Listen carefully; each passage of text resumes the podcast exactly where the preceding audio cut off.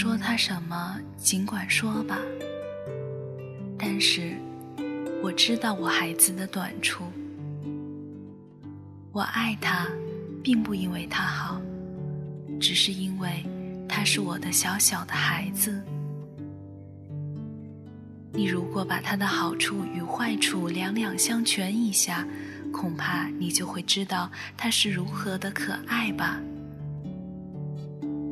当我必须责罚他的时候，他更成为我的生命的一部分了。当我使他眼泪流出时，我的心也和他同哭了。只有我才有权去骂他。去责罚他，因为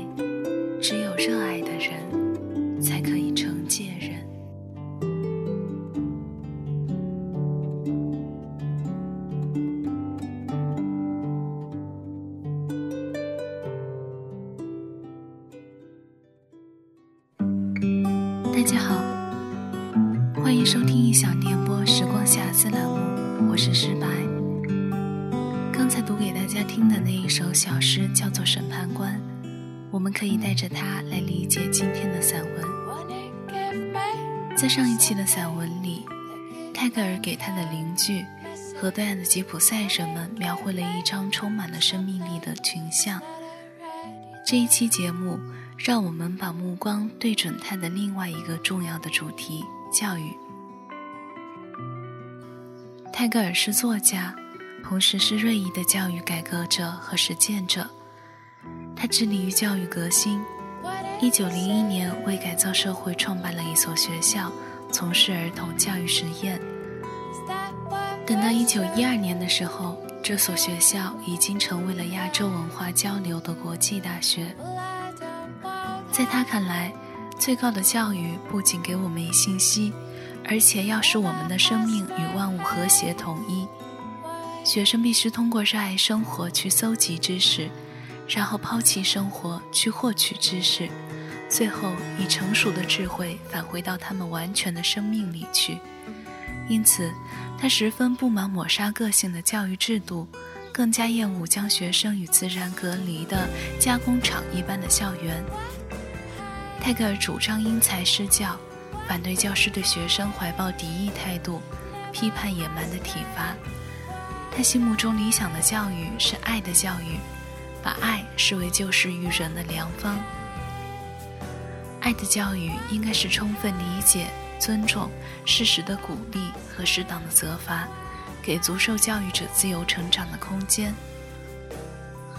惩罚脱离了爱，便仅仅是残酷的伤害，不能再归类到教育范围。在儿童的教育问题上，他的这种态度尤其鲜明。做错事的孩子一文收录在泰戈尔的再次集里，是泰戈尔为经常犯错的孩子迪努所做的辩护，也是泰戈尔教育观的自白。上帝用同样的泥土造人，不同的教育却使得人最终成长成迥异的模样。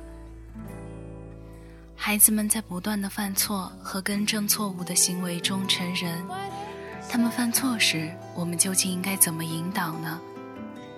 看似简单的问题，却让无数家长焦头烂额。这篇小短文或许能给我们一些启示。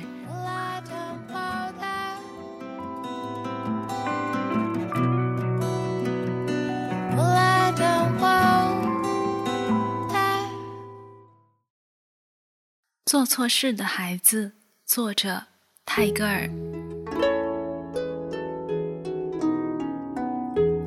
你说我太溺爱迪努，为此你很恼火。我喜欢他，只看到他顽皮，看不到他闯祸。我爱他，也生他的气，这绝不是假话。大凡人都这样，不是特别圆滑的话，缺点容易被发现。倒霉的迪努淘气的让人讨嫌，但他本质不坏，他的过失成堆。但不给人以重压感，有时看他不怎么顺眼，心里却无反感。他的情绪像一叶轻舟，顺风疾驰。夸赞他也罢，生斥他也罢，他都不允许持续太久。如同此岸的货物一转眼运到了彼岸，对他不构成压力，他也不对人施加压力。他生性爱好热闹，他言语啰嗦，难免讲许多错话。若无错话，他言谈的绵密的织锦会断裂。谬误不在他的心里，而在他的语言里。懂了他的语法，不难理解这一点。你说他爱挑刺儿，确实如此。不过他是用夸大扭曲了的真实提出责问的。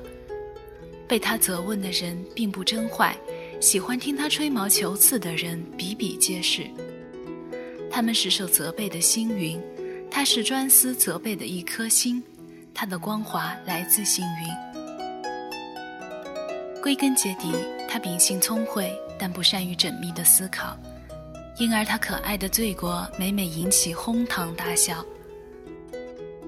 而见到擅长判断是非、探究细微的人，这样的笑声必然戛然而止。同他们在一起，精神压力太大，忍受不了多久。直到他们偶尔疏于，暴露了缺点，才能松一口气，精神上轻松一些。现在再来诠释何为考虑不周。淘气包马坎上范文课前，把锅灰涂在椅子上，先生的衬衣后面蹭黑了。马坎笑了，他的同学全笑了，唯独先生不笑。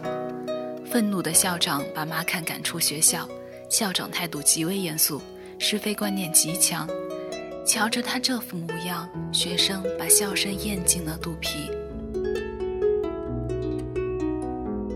迪努不加思索地做错事，随随便便地做好事，错事、好事都不放在心上。他借东西不注意及时归还，别人借他的东西，他也从不上门催讨。事实上。他总是吃亏。记住我的话，要骂只管骂他，心里可得微笑，否则要酿成大错。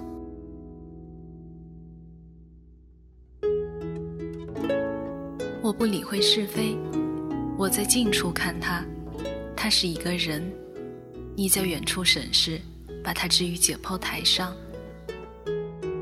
比起你来，我更多的数落他。